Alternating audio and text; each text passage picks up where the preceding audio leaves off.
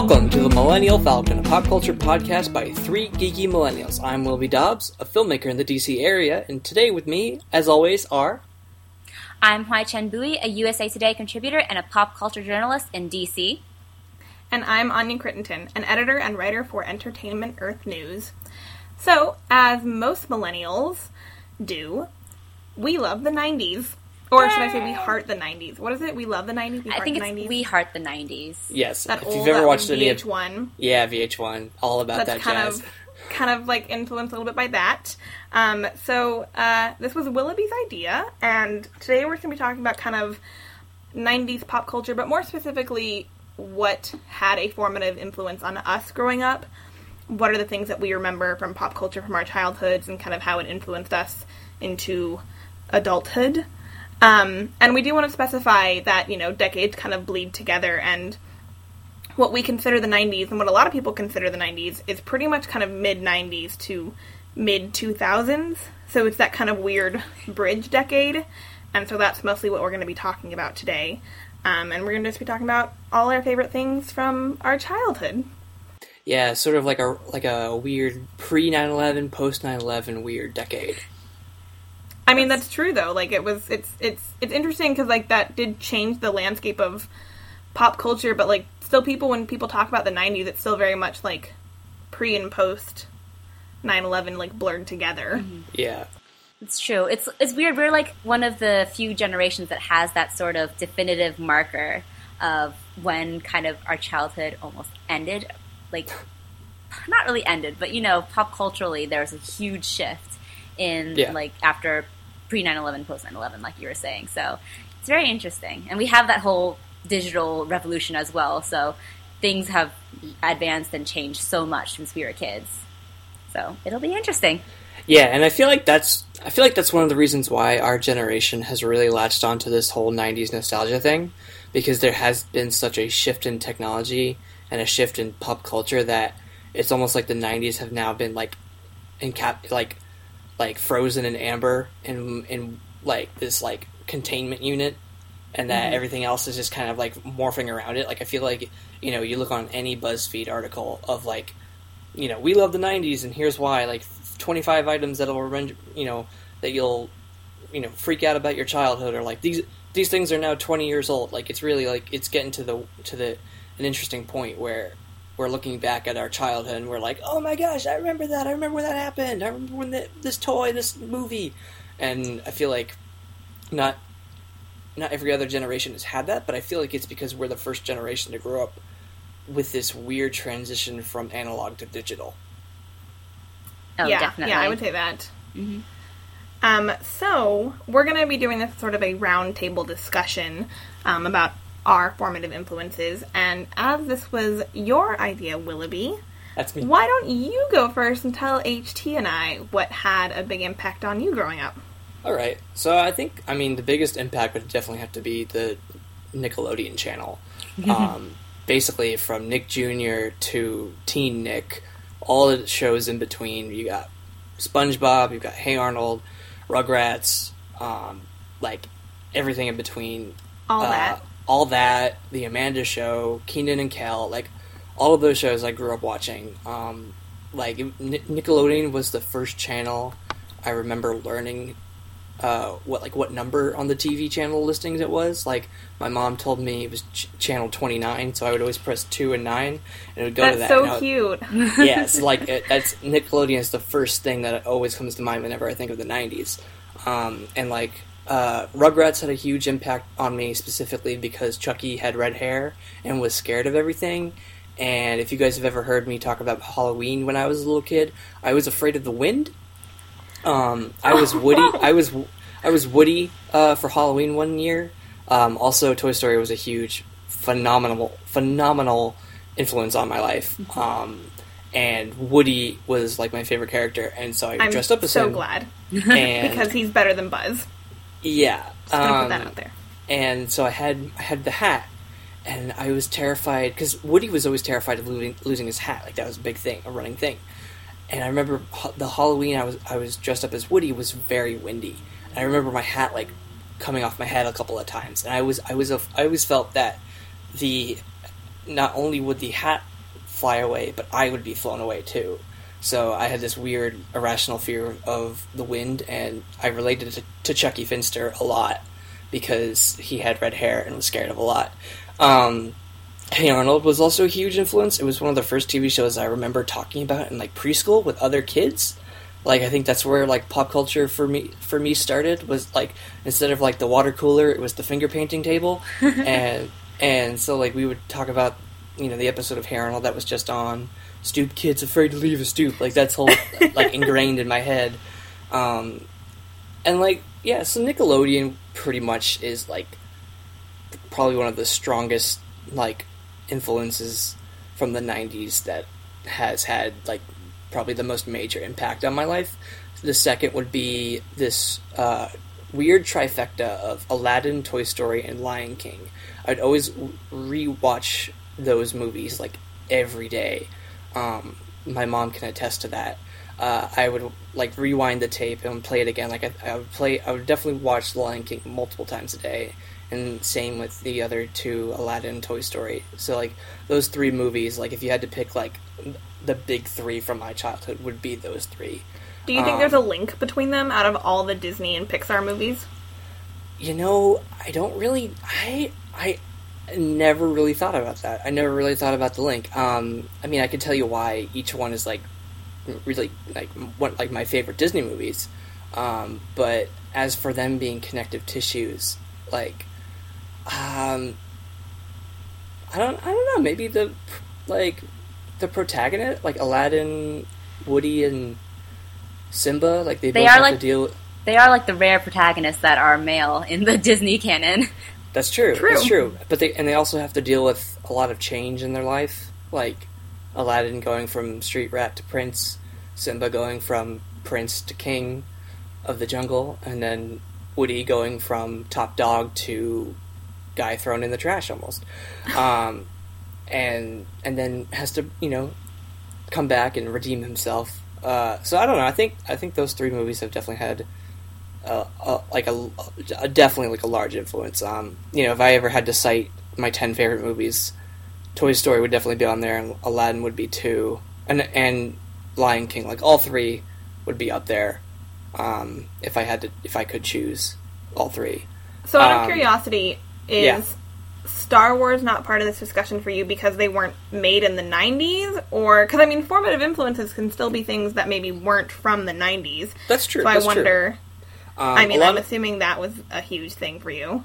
Yeah, def- I mean, I would definitely say that. Um, I guess, uh, I guess a lot of the, a lot of the things that had an impact me were actually in the '90s that were like made. Um, but Star Wars was definitely. Um, I remember seeing the movies when I when they were re-released in VHS. My dad rented them from the local Video World rental store, um, and the only the only thing I remember from watching A New Hope was uh, the Battle of Yavin scene, and also the scene right before because there's I just remember distinctly being a scene where there's an older rebel pilot talking about how he flew with Luke's dad and how he was such a great pilot. But then when I watched the 2004 DVDs, that scene wasn't on the DVD, and I thought I was going insane. And then it turns out when I bought the Blu-ray of A New Hope, um, it's it was a deleted scene that was reinserted in the re-release and then taken out for the 2004 release. So I was like, I feel I felt like vindicated after like 12 years. Um, but I, but like I definitely remember watching Return. I I remember like taping Re- Return of the Jedi um, on like TV and then like watching rewatching that a lot. That was that ended up being my favorite of the of the original trilogy because I think I saw it the most, but I also like really liked the father son story. Um, and it, yeah, I mean Pokemon is definitely a huge influence, like vi- in terms of video games and HT's t- like dancing right now. and the TV show. love Pokemon. Um, I had the cards, but I never knew how to play the cards, so I just like collected them.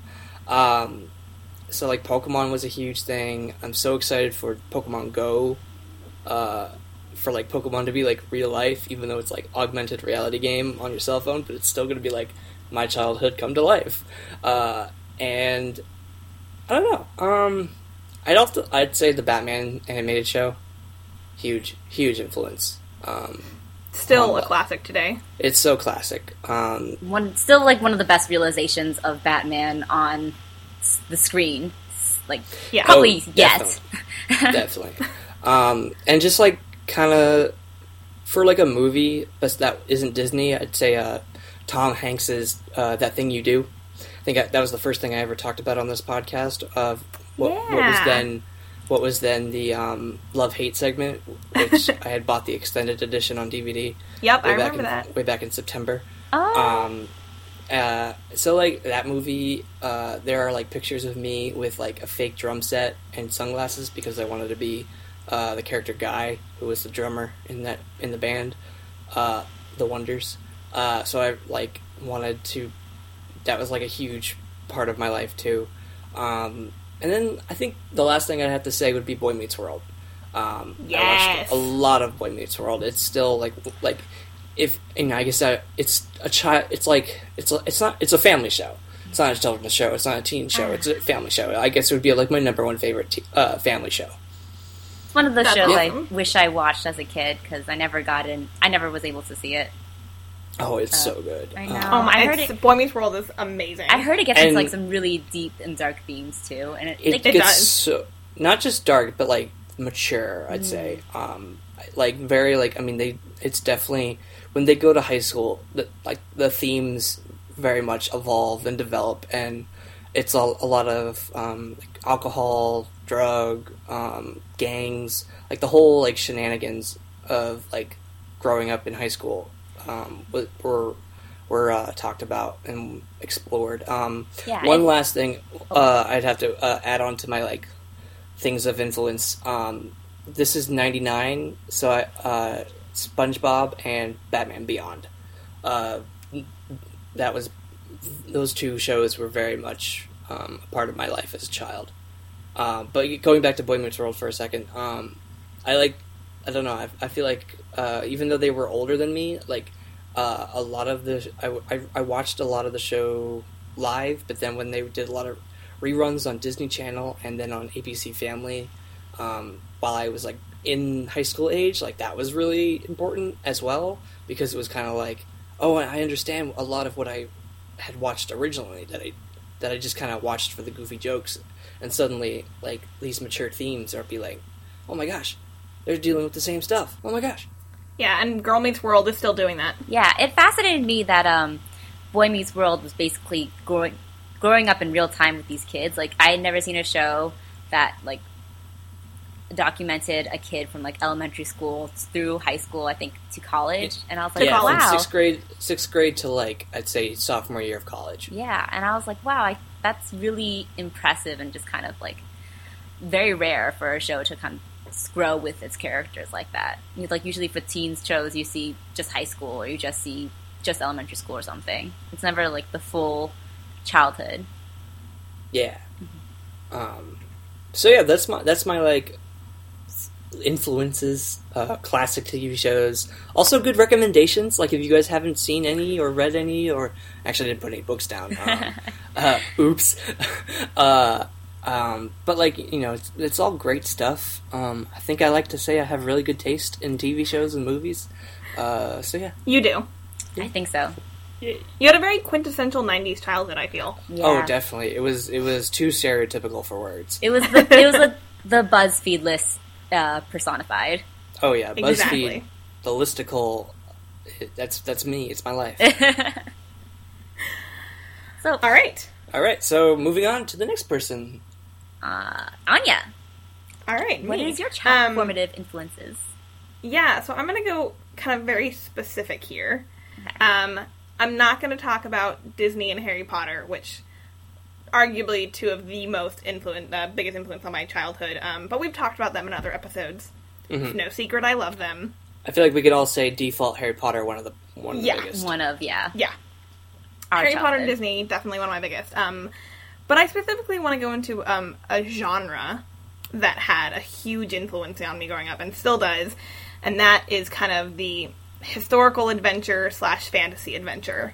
Um, this was like these were my ideals and my dreams growing up. Like, and you know, they're part of why I was a history and a film major in college because I have a huge passion for history. um, and I love fantasy. Um, so like, there are a couple ones that I want to mention, um, but like just like a quick list of ones that kind of influenced me, but like a little bit less. You know, we have like Hook, A Knight's Tale, Lord of the Rings, the first Pirates movie, especially um, The Mummy. All those kind of like adventure films um, were really big for me, and I really loved them. Um, but specifically, the ones that really got me the most. Do you guys remember uh, the Kevin Sorbo Hercules show? Yes. Yes. That oh my god. I own every season on DVD. Wow. Um, yeah. Um, I also do love Xena, but like Hercules more so as a kid was kind of my thing. I was a Um, my Xena mom girl. got me into it. Yeah. Wait, My hold on. mom- Do you, I was just gonna say, do you guys remember or have seen the the, the clip online where Yes. it's him and he just Disappointed. disappointed? My roommate showed that to of me course. In college, and I had never seen that before, and I'm like, this is the greatest, greatest thing I've ever seen. It's the best. best line Um, reading so, ever. yeah.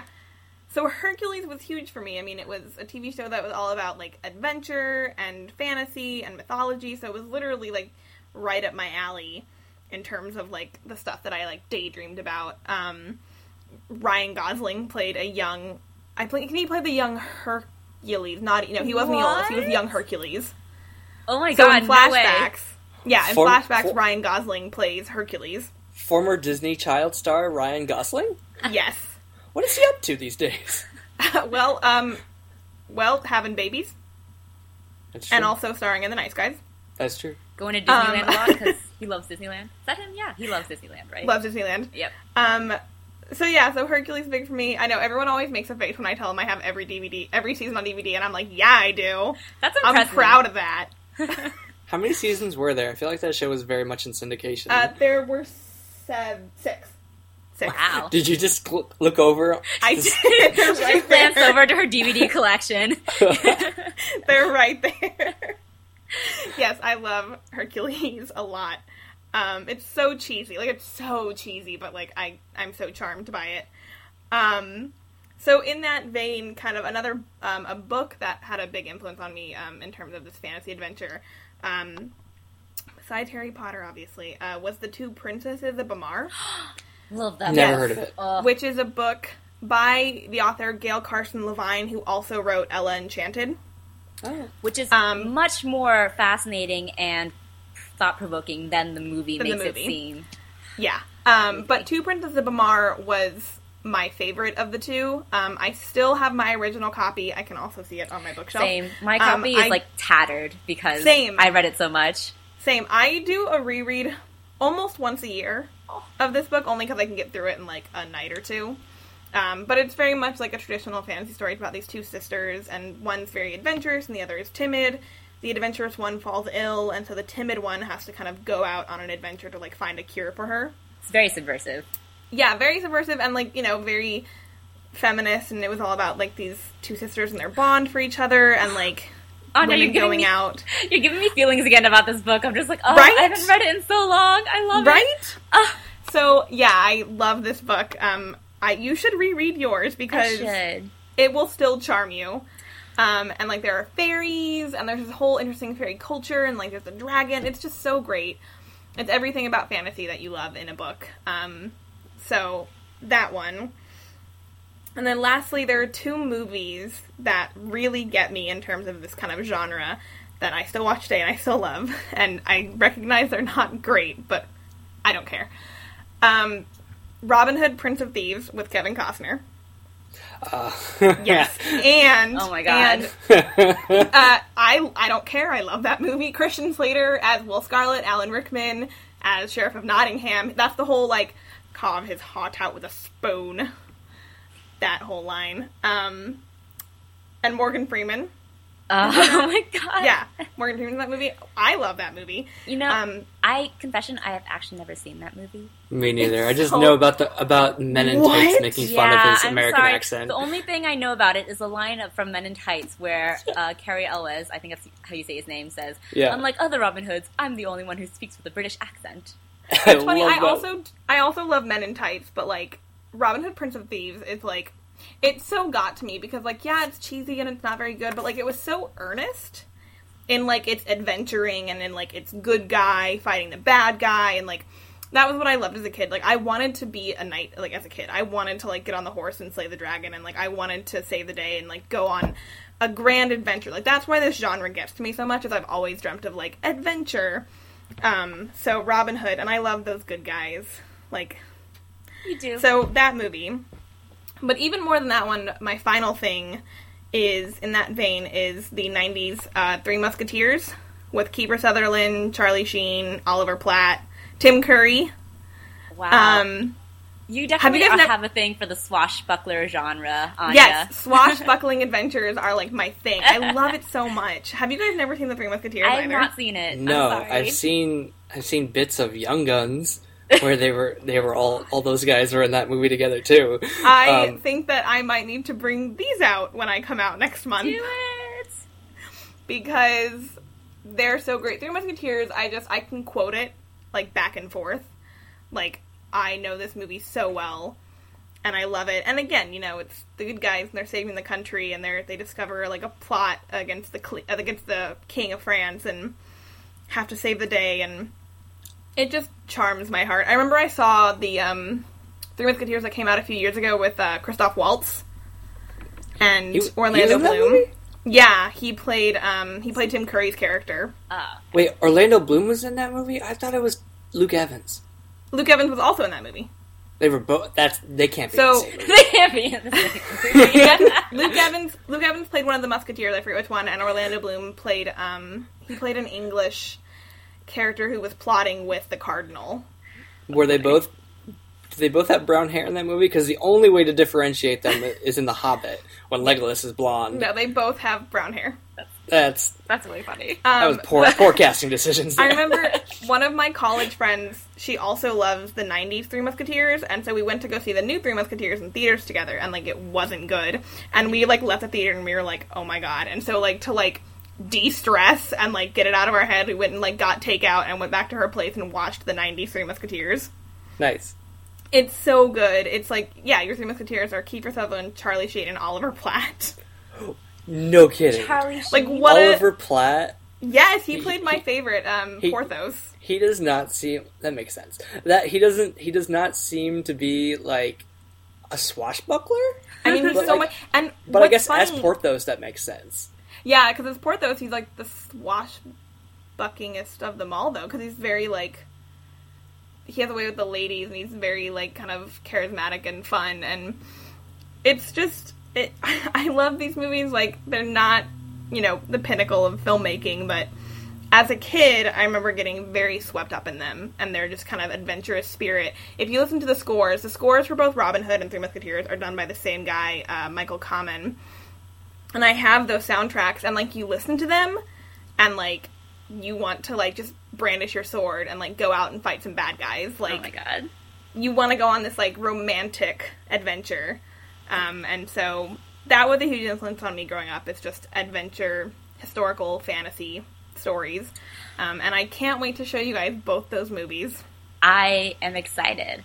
Uh, but Anya, going back to Gail Carson Levine, uh, did you ever Of read course. the Princess Tales? Her whole like little series of like little subversive versions of each fairy tale. So like the Princess and the Pea was actually called the Princess Test, and it was just like this one girl who um, bruised really easily or something like that.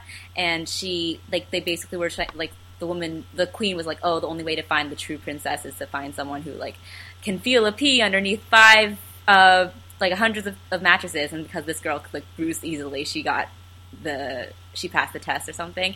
And it's, I mean, it's, it's really fa- like, a lot, all of them are really fun. Like, they, she does one about, um, Sleeping Beauty, which is, like, called Princess Sonora and the Long Sleep. I also I also have all of these books and can lend them to you at, at some point. They're That's really fun. amazing because I Yeah. I've only ever read uh, Bamarre and Ella Enchanted. Yeah, they're like short little novellas, but they're really fun. that's adorable. Yeah, I love them. I They will have a- to read those. Fun little illustrations and stuff. We'll have a fun sleepover. it's gonna be a great weekend, June, you guys. Yay! So HT, that means it's your turn. Okay. Um, my childhood is a little bit different than both of yours. One because I wasn't like not into as swash not as into swashbucklers as Anya was, but also um, for Willoughby's ca- case, I didn't have cable as a kid, um, and I didn't actually ha- get cable until I was in college, I think, and. I was like, "Wow, there's so much stuff to watch now." There's Like, so so many when channels. when I was sick from school, um, all I had to watch on TV was like the Maury Show, which is awful. that Wow. are like long infomercials. It was not fun. Uh, so I never like tried to be sick from school, basically. Oh, Um, man. but yeah, I was I had didn't have cable, so I didn't have like the full Nickelodeon Disney Channel experience, and I was only really allowed one hour of TV a night. This was on TV a day. Sorry, this was um mostly as a kid. Like my parents eventually like eased up and let me watch as much TV as I wanted later on. But um, this it doesn't make them as strict as it sounds either. It's just kind of like a, a parenting thing. They don't want to expose you to, to too much TV. So basically, I would use that hour after school every day to watch Pokemon and Arthur. nice. So I was definitely Very different. yeah, one of them is a very wholesome PBS show, which taught me lots of things about morals, um, and also weirdly about the Odyssey. There's like a lot of reenactments of various literary works in the show, and I didn't re- realize that they were real books until afterwards. like there's a whole like episode where DW basically acts out the Odyssey, and I was like, oh, this is a really cool story. I wonder how they thought of it. And then later on, I found out it was like a Greek myth. Um, a Greek book. And um, yeah, I was a PBS kid. I was a Saturday mornings cartoons kid, so like Pokemon was a big thing. Actually, um, after school every day, I would take a nap before I went. I woke up to watch Pokemon. And one time, I slept too long and I missed the episode. And I was so sad that I started crying, and I was like, "Why didn't you wake me up?" Do you It was remember what episode you missed? I honestly don't remember. It was so long ago because I couldn't rewatch it probably, and I was just like, that was the most traumatized I've ever been in my little tiny child life. God, it still it still hurts me today. I'm just like, I one time I missed that episode of Pokemon.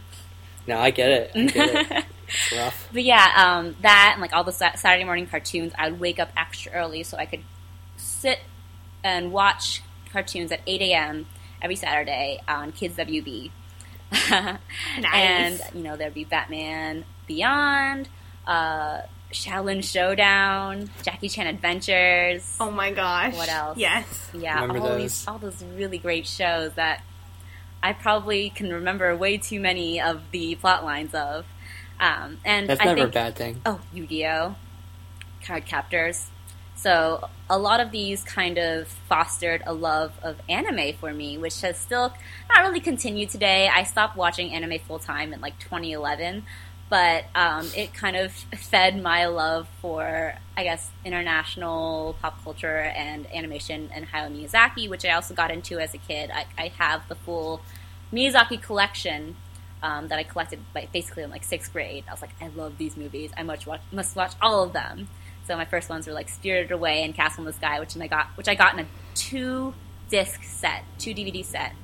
And after that, I would go to the the um, Fye after like on a weekend and just like go buy as many Hayao Miyazaki movies as I want. Unfortunately, one of the the third one that I got was Grave of the Fireflies, which is actually not a Miyazaki movie, but a Studio Ghibli movie, and it's the saddest movie you will ever watch. If have Of you, course. either of you guys seen it? I No, haven't. but I've heard you talk about it before. I have explained it in in deep in deep detail to Willoughby, but it's basically a movie set in World War II about these two siblings whose mother dies in a bombing, and they have to go live with their aunt, who's like very strict and kind of cruel to them. So then they run away from home and start living in a cave, and eventually just like starve to death. It's really depressing. okay. Yeah. No And this is what spoilers. It's like a kid. yeah, yeah. It's it's God, it's like one of those. It's I cannot watch it again, and it just like it makes you just depressed for days. Um, so yeah, that was a yeah. That's when I watched as a kid, and I also watched Princess Mononoke, which as a kid, which was very violent. Um, but yeah, that gave me a bigger appreciation basically for anime, and then I got into like Japanese dramas and culture as a as a in high school, which was you know a little bit on the weeaboo side, which is the term for like obsessed with Japanese culture, but not really like knowing fully about actual Jap- Japan and everything like that. Um, I've kind of grown out of it, but you know, I was really into it for a while. That's a lot of my childhood. Um, like Anya, I read a lot of fantasy books too. I kind of liked those fantastical stories, as you can see in anime, and also as you can see in fantasy books like Harry Potter. I was, of course, um, no denying that. And then also uh, the Chronicles of Narnia, which was a book Yes. I read in second grade, and I read them all, and I was really obsessed with them. Um, I also I got into like the His Dark Materials series, which So I- good. one of my favorites by Philip Pullman. Um, I read the full series first when I was again in sixth grade. I read a lot in sixth grade, but I was very confused by them.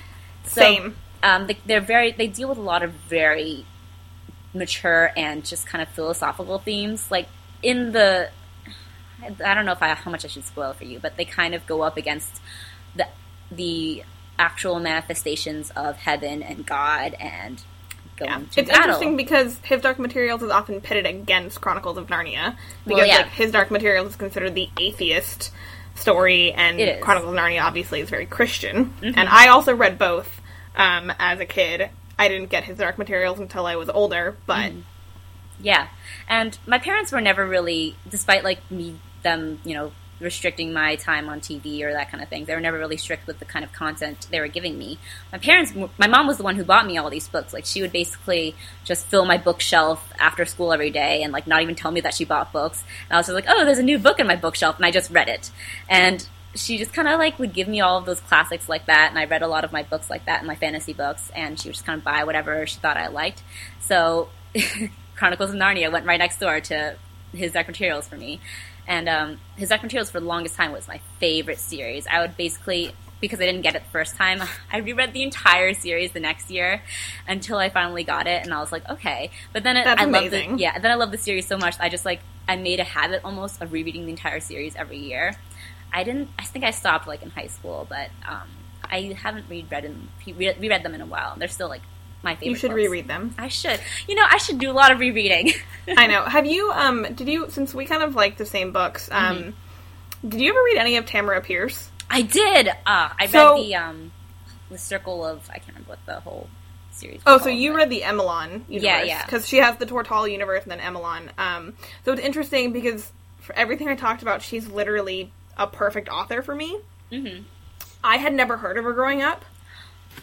My friends got me into her in college when, like, one friend bought me the Alanna series, the Quartet, which is in Tortall, and then like another friend, other friend got me into like the Emelan series, and like now I'm obsessed, and I own like all her books, and I like love her, and she's still the fact that she's still writing, and these universes are still continuing is so amazing. But like that would have been very formative had I gotten into her earlier, but I only got into her in college. Yeah, But she's wonderful. She's very feminist and very like fantasy. it's really it's really good representation and just kind of very um, for yeah formative kind of for for young girls. It's really really good Yeah. stuff. I actually didn't read a lot of her books either. I think I only had one or two of her books, um, so I was never really fully into her as much as I feel like I should have been. Um, I was really into Garth Nix actually. Um, I really liked his Sabriel series. Have you heard the Abhorsen series? I've never actually. read it, but I've heard of it. I was obsessed with that for a while.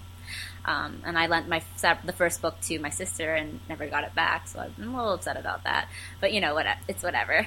so yeah, reading was a lot was a big part of my childhood. Um, movies as well because my parents, despite the restrictions again for, for TV, they kind of just like let me watch whatever. I watched. Uh, I'm going to give a plug again to Peter Pan 2003, despite not being in the 90s, is one of my favorite movies, and I can definitely quote it front to back. Um, I'm pretty sure I can rattle off the monologue at the beginning, um, but I won't do it because you know That's so cute. we I only have we only have so much time. We got plenty of time. We got, Yeah, we're good I to go. you- Yeah. Do do a little bit. Do a little bit, HT. No, Come I on. don't want to sound like a super nerd because No, do it. We all sound like super nerds. Listen Okay. to us. All right. Cinderella flew through the air, far from all things ugly and ordinary, and when she landed the ball, she found herself most impertinently surrounded by pirates. There was Alf Mel. Oh, man, I forgot. I was like Alf Nelson, I think. Um, yeah, that's basically it. That's so cute. Oh my god. I'm like smiling so much. I love it. It's so good. It's it's also it kind of jumped off from my love of Disney movies and fairy tales, and I just like I love that whole concept of Peter Pan so much, and just kind of like it has this weird nostalgia for childhood and just kind of a, a reverence for it that a lot of other fairy tales don't have. So. But you don't romanticize Peter, right? No, I don't romanticize Okay, him good. because you know he's he's not a psychopath. Like he kind of is. He's sociopathic in a way, but he's sociopathic in the way that children are, and that they don't think of long term consequences. But Right. also, Peter Pan 2003 does give him more like kind of romantic spin to it, so they don't play up his sociopathic elements as much, but they do bring attention to it, which is interesting. Yeah. I don't know. I love it still so much. at the end of the day, I feel like it's still a family film. It is. It feels. It makes have- me all gooey You can't inside. have Peter be super sociopathic. yeah. I love that like you really when I I also love that movie, but I'm just like mm, Jason Isaacs. Oh yeah. like Okay. even when I was like 10 or 11 or like yeah, like 11, I was just like, "All right, Jason Isaacs." Anya, little Anya. I had a I had a crush on Jeremy Sumpter. Willoughby's giving me the weirdest look. you know, when I was ten or eleven, Jeremy Sumpter was my man. But watching it now, I'm just like, hmm, Jason Isaacs. Yep. Yes. Willoughby, Ugh. don't judge. Don't judge us. I'm, I'm not judging. I'm mm-hmm. not judging. No judgment here. So yeah, You I love had us. like I had a very kind of haphazard, haphazard like childhood influence going up. I had like bits and pieces of Disney Channel and Nickelodeon come into my life because I would go over to my cousin's house, for example, and watch some Dis- Disney Channel. I was a bigger fan of Disney Channel, I think, than Nickelodeon because I watched a lot of Lizzie McGuire. I watched some like a little later on. I watched like That's So Raven and Suite Life. Um, what else did I watch? I liked Phil of the Future a lot. Um, yeah, but these were all like later when I was able. That was to, my like- jam. Yeah, Now I just out have that, so I'm just like, "That's so Raven." I got the Phil of the all Future these theme song are amazing. Um, I watched a little bit of I think Recess, Rugrats because those were actually on um, Saturday morning on ABC because I didn't have ABC Family, but on ABC they showed those on Saturday mornings. So I'd have to like choose basically Saturday mornings which one I wanted to watch, and I would basically go for Kids WB because I would go for the cartoons and like the Batman movies, Batman shows and stuff like that instead of Recess and that kind of thing. So sorry. Um, yeah, it's kind of sad because like SpongeBob is really like saturated in everyone else's culture, and I didn't watch SpongeBob until I was older. I think like in middle school, and I was like, "This is a really annoying show." And No! that's I'm sorry. It's just like I think it's because like I didn't watch it as a kid, so I was just I, and the only way I watched it was as a marathon when I was in middle school, and I was like, "This is not Did you And watch now the it's- older it's- episodes or the newer episodes? I don't remember because I was like so Ah. annoyed by it. But now older it's so many memes. So like, do you get all the Uh, memes? I get, I mean, I get the memes because they're memes, but I think I did. I did I show you the future reference? you the one where you showed me the future episode. "Future." Yeah, I don't know. I, it's just like I never got into it, and because I think I missed that window, I never, I never did that. Oh, one thing I didn't mention, which is a travesty: Sailor Moon, one of the biggest influences on my childhood. Um, another show that was on cable, and I didn't have it, but I had cousins who I love so much, my older cousins, who would tape the show for me, and whenever they visited me, would bring all these VHS tapes of recorded Sailor Moon episodes, and I would watch them, and I they were my favorite cousins. I think they well they did it purpose purposefully because they like I was like the kid, and they're just like love love me, so you know they taped me Sailor Moon, and I love them, and. I was so obsessed with it. I got like little plastic wand that made noises when you press the buttons. Um, for Halloween one time, I think when I was eight, I wanted to dress up as Sailor Moon, but having no crafting skills. My cousins, again, the one who brought me um, the Sailor Moon VHSs, made me a Sailor Moon dress. It was the That's so cute. it was her princess dress. I was so happy. Oh my god, I had the little wand. I had the Sailor Moon princess dress. I was the happiest little eight year old in the world. I can probably like dig up pictures of this Halloween.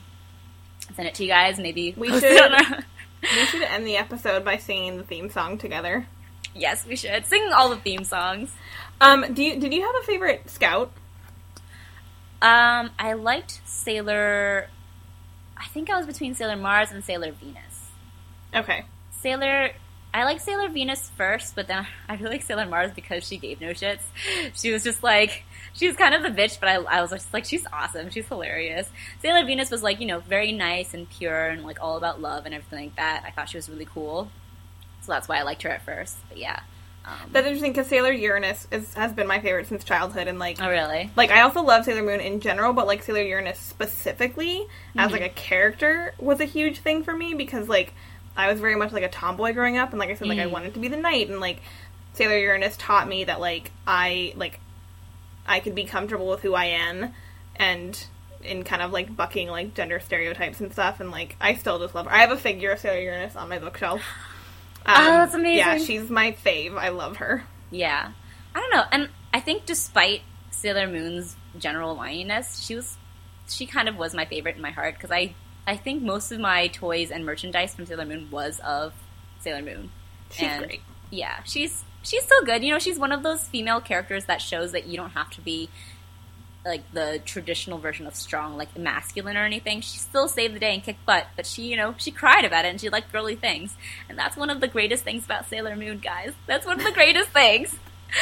So, It's and I was a little disappointed actually when I when I saw the there's a reboot of Sailor Moon um recently called Sailor Moon Crystal, and it was okay. It matched closer to the manga, which is the comic version of the anime, but it was just so poorly drawn. Ugh.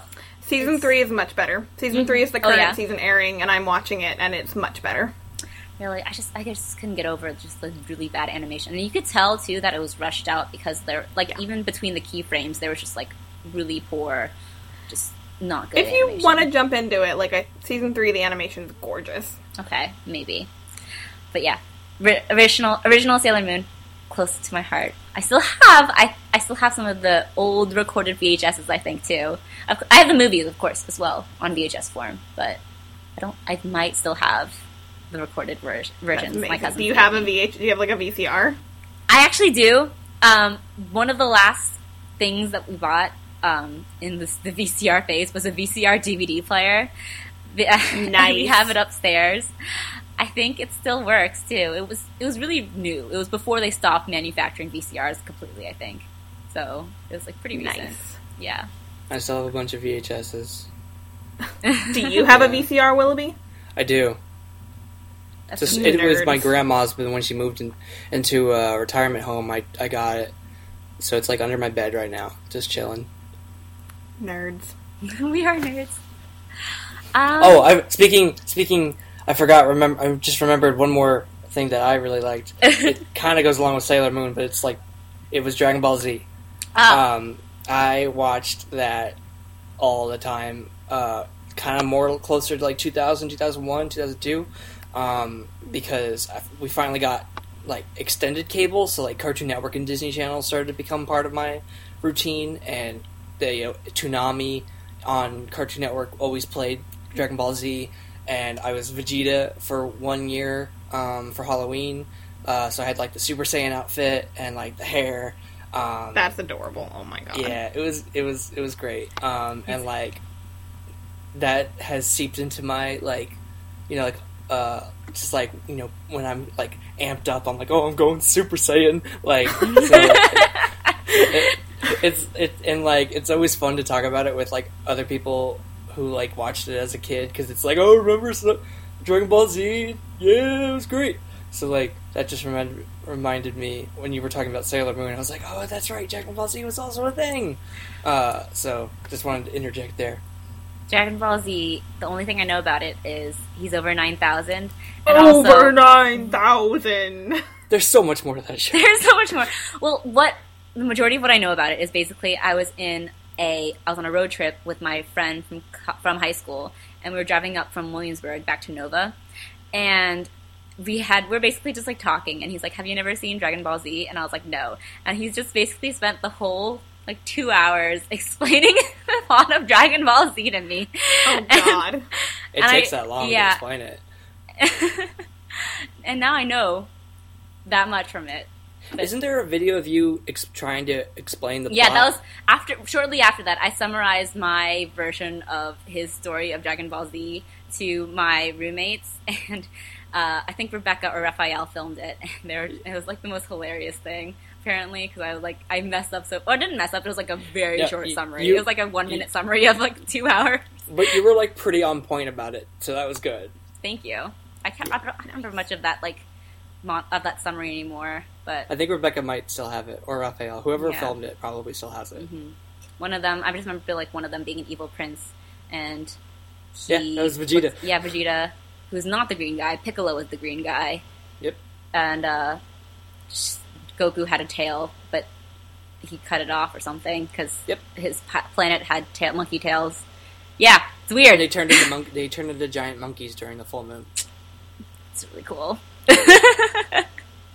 well, it is Guys, based I- on like I a could go Chinese on. Legend go too, which is really interesting. Sorry. It's based on a Chinese legend too, which is really interesting, like Chinese mythology.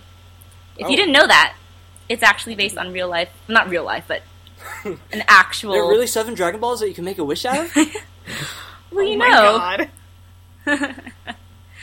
But yeah, fun fact from someone who doesn't watch Dragon Ball. Thank That's- you, HT. You're welcome. Um, I think that is a summary of my childhood. You know, Disney and Harry Potter aside, which I was equally obsessed with, as all of you are, I'm sure. yeah. Um, and but we've talked extensively about that. Um, yeah, I just I just wanted to give another shout out to Peter Pan because I loved it so much. There you go. Um, But yeah, I think that's it. I'm looking at my DVD collection now. I'm trying to think. no, I think that is it. Yeah. All right. Um, Yeah, we had some pretty cool childhoods. yeah, I think so. Yeah, we were we were fun kids. Yeah, we had like Sure. very different childhoods too, which is good. It wasn't all Yeah, like it was good. the same. It's interesting. We're like three different BuzzFeed lists. I feel like I'm the Asian BuzzFeed list. oh my god. I don't know what Uh, BuzzFeed list I am. Not to be stereotypical, but I did watch a lot of anime, so I Yeah, watched you know. a lot of Nickelodeon. So, shall we move on to our last part? Yes. Yes. Um, the last segment of our episode, I really, really, really, really, really like you. Uh, Willoughby, why don't you start us off? What do you really like this week? Okay, so it's this is going to start off with a dislike that turns into a like because, yeah. So I went to go see X Men Apocalypse, guys. I'm sorry. It was and it was not good. Oh, So to console myself, I went to the local Barnes and Noble and searched around for DVDs and just to see which ones I could buy. And I realized that I didn't have Lost in Translation, Lost in Translation on D- Blu-ray. So I bought it, and then I watched it. Did it cleanse your soul? It cleansed my soul because it's a phenomenal movie that I just it's one of my all-time favorites. Um, I haven't actually like I, I think the first time I watched it was only like five years ago, but like I always watch it right before like a big move or like a big like event in my life, and so like because it's it's all about like change and like uh and like being like in like in transition and whatnot. Um, and I just uh, the cinematography, the music, the whole thing, the whole movie's great. Um, and Scarlett Johansson and Bill Murray's chemistry like was- also like pretty pretty fun to watch. Um, and so I don't know, I, it's just it's a very comforting movie. Um, it's it's quiet, so like I kind of you kind of have to have some caffeine in you to watch it because then you could fall asleep really easily, um, which is ironic considering both characters have like insomnia throughout the whole movie. Um, so yeah, no, I wanted I just wanted to watch something good today. Oops. I'm sorry that X Men happened to you. yeah, I mean, it was my own fault. I went to go see it by myself. I just I had curiosity, and it just killed the cat. But then Lost in Translation brought it back. Yay! Honestly, X Men Apocalypse will prob- probably be a cable movie for me. Like I'm gonna wait Yeah. for it. Oh, until it gets onto like FX. Yeah, or like HBO Go or something. I'm so torn. I feel like I have to see it because James McAvoy's in it. But He was he was the good, he was the best part yeah, which is because which he actually makes me he happy. actually looked like he was having having fun. That's good. I just don't know if I want to like shell out the money for it. Uh, definitely go f to a matinee in 2D and get the lowest price you can possibly get. That's Good what idea. I did. Good idea. Yeah. All Go right. ahead. Uh, so Anya, go ahead. All right, so my really really like this week is Jane Austen. Uh, so I saw Love and Friendship this morning, and it was uh, it's so good. It's like I just love like it's like deliciously dramatic and so witty, and it's just she's so funny, Jane Austen. Um, people don't realize how funny she is, but she's hilarious, and her wit is very biting. Um, Kate Beckinsale was great. I love the ending of the movie. Like the ending for Lady Susan is amazing. I was like, "You go, girl!" She gets what she wants. Yeah, she does. It was amazing. Um, and so just in general, it just reinforced my love of Jane Austen. I'm not sure if I've ever talked to you guys about this, but like I love Jane Austen a lot. Like I have two sets of all her books. I have a display set and I have a reading set. Is there a difference? Yeah, my display set is very nice versions that I don't read. and they sit on my bookshelf and they look very pretty. Oh my Um, goodness. and then I have my reading set, which I have read numerous times. Um, I have a poster on my wall. I went to Bath when I was when I studied in England, Oh. um, and I have a poster on my wall that says "Keep calm and read Jane Austen." Oh. Um, I've had numerous Jane Austen marathons where we like we make like beef stew and like drink tea and have pastries. Um, so I I just love Jane Austen so much. I could watch movies of her books all day long and read her books all day long. Um, and I'm so glad we got a new one of a novella that's never been adapted before. So and it was super great. So I just love Jane Austen, you guys.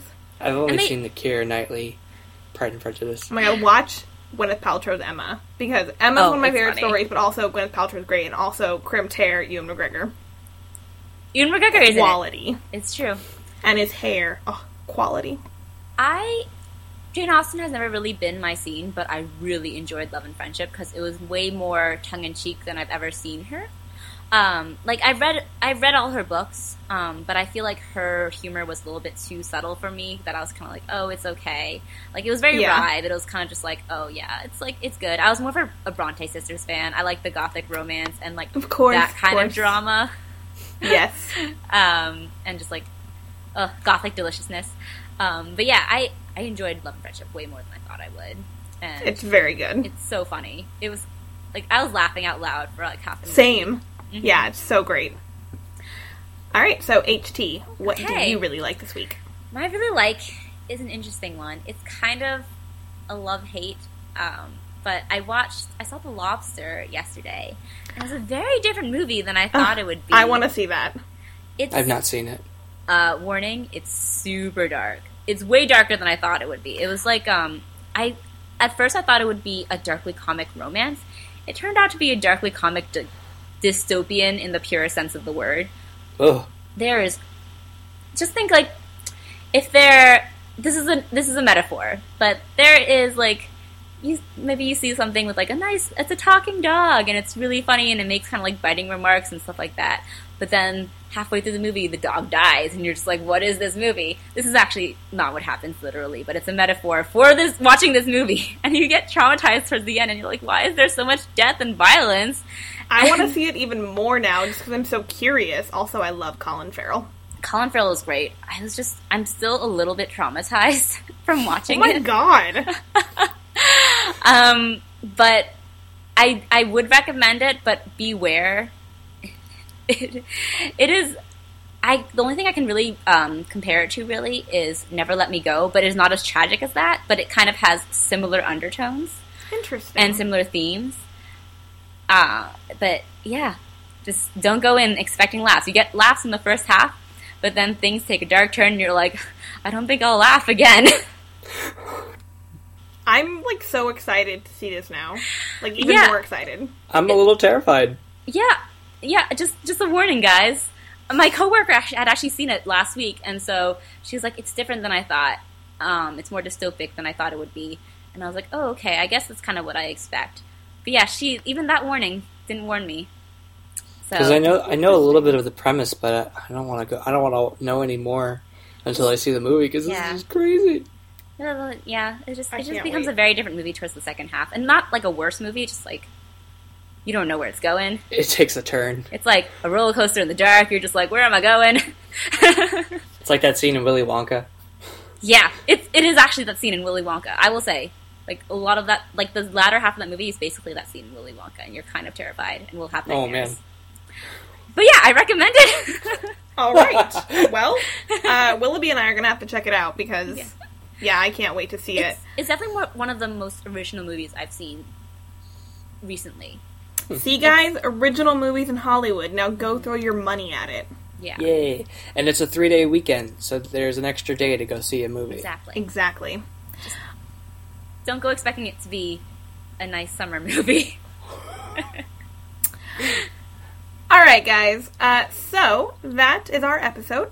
If you guys have any thoughts on 90s pop culture or things that influenced you growing up, if you guys have thoughts on X Men Apocalypse, if you didn't like it, what movie would you watch to cleanse your soul afterward, like Willie did with Lost in Translation?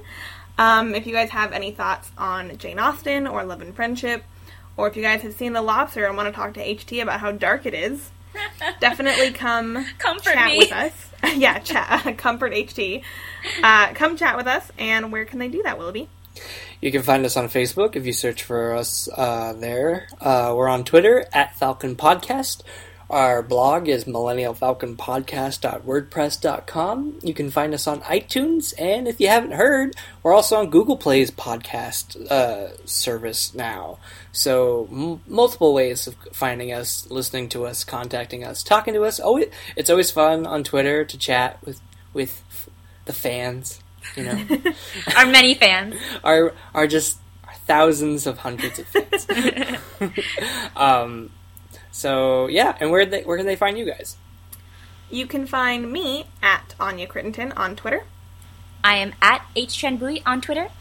And I'm at Willoughby Dobbs on Twitter. All right. Thanks for joining us, guys. Bye. Bye, guys.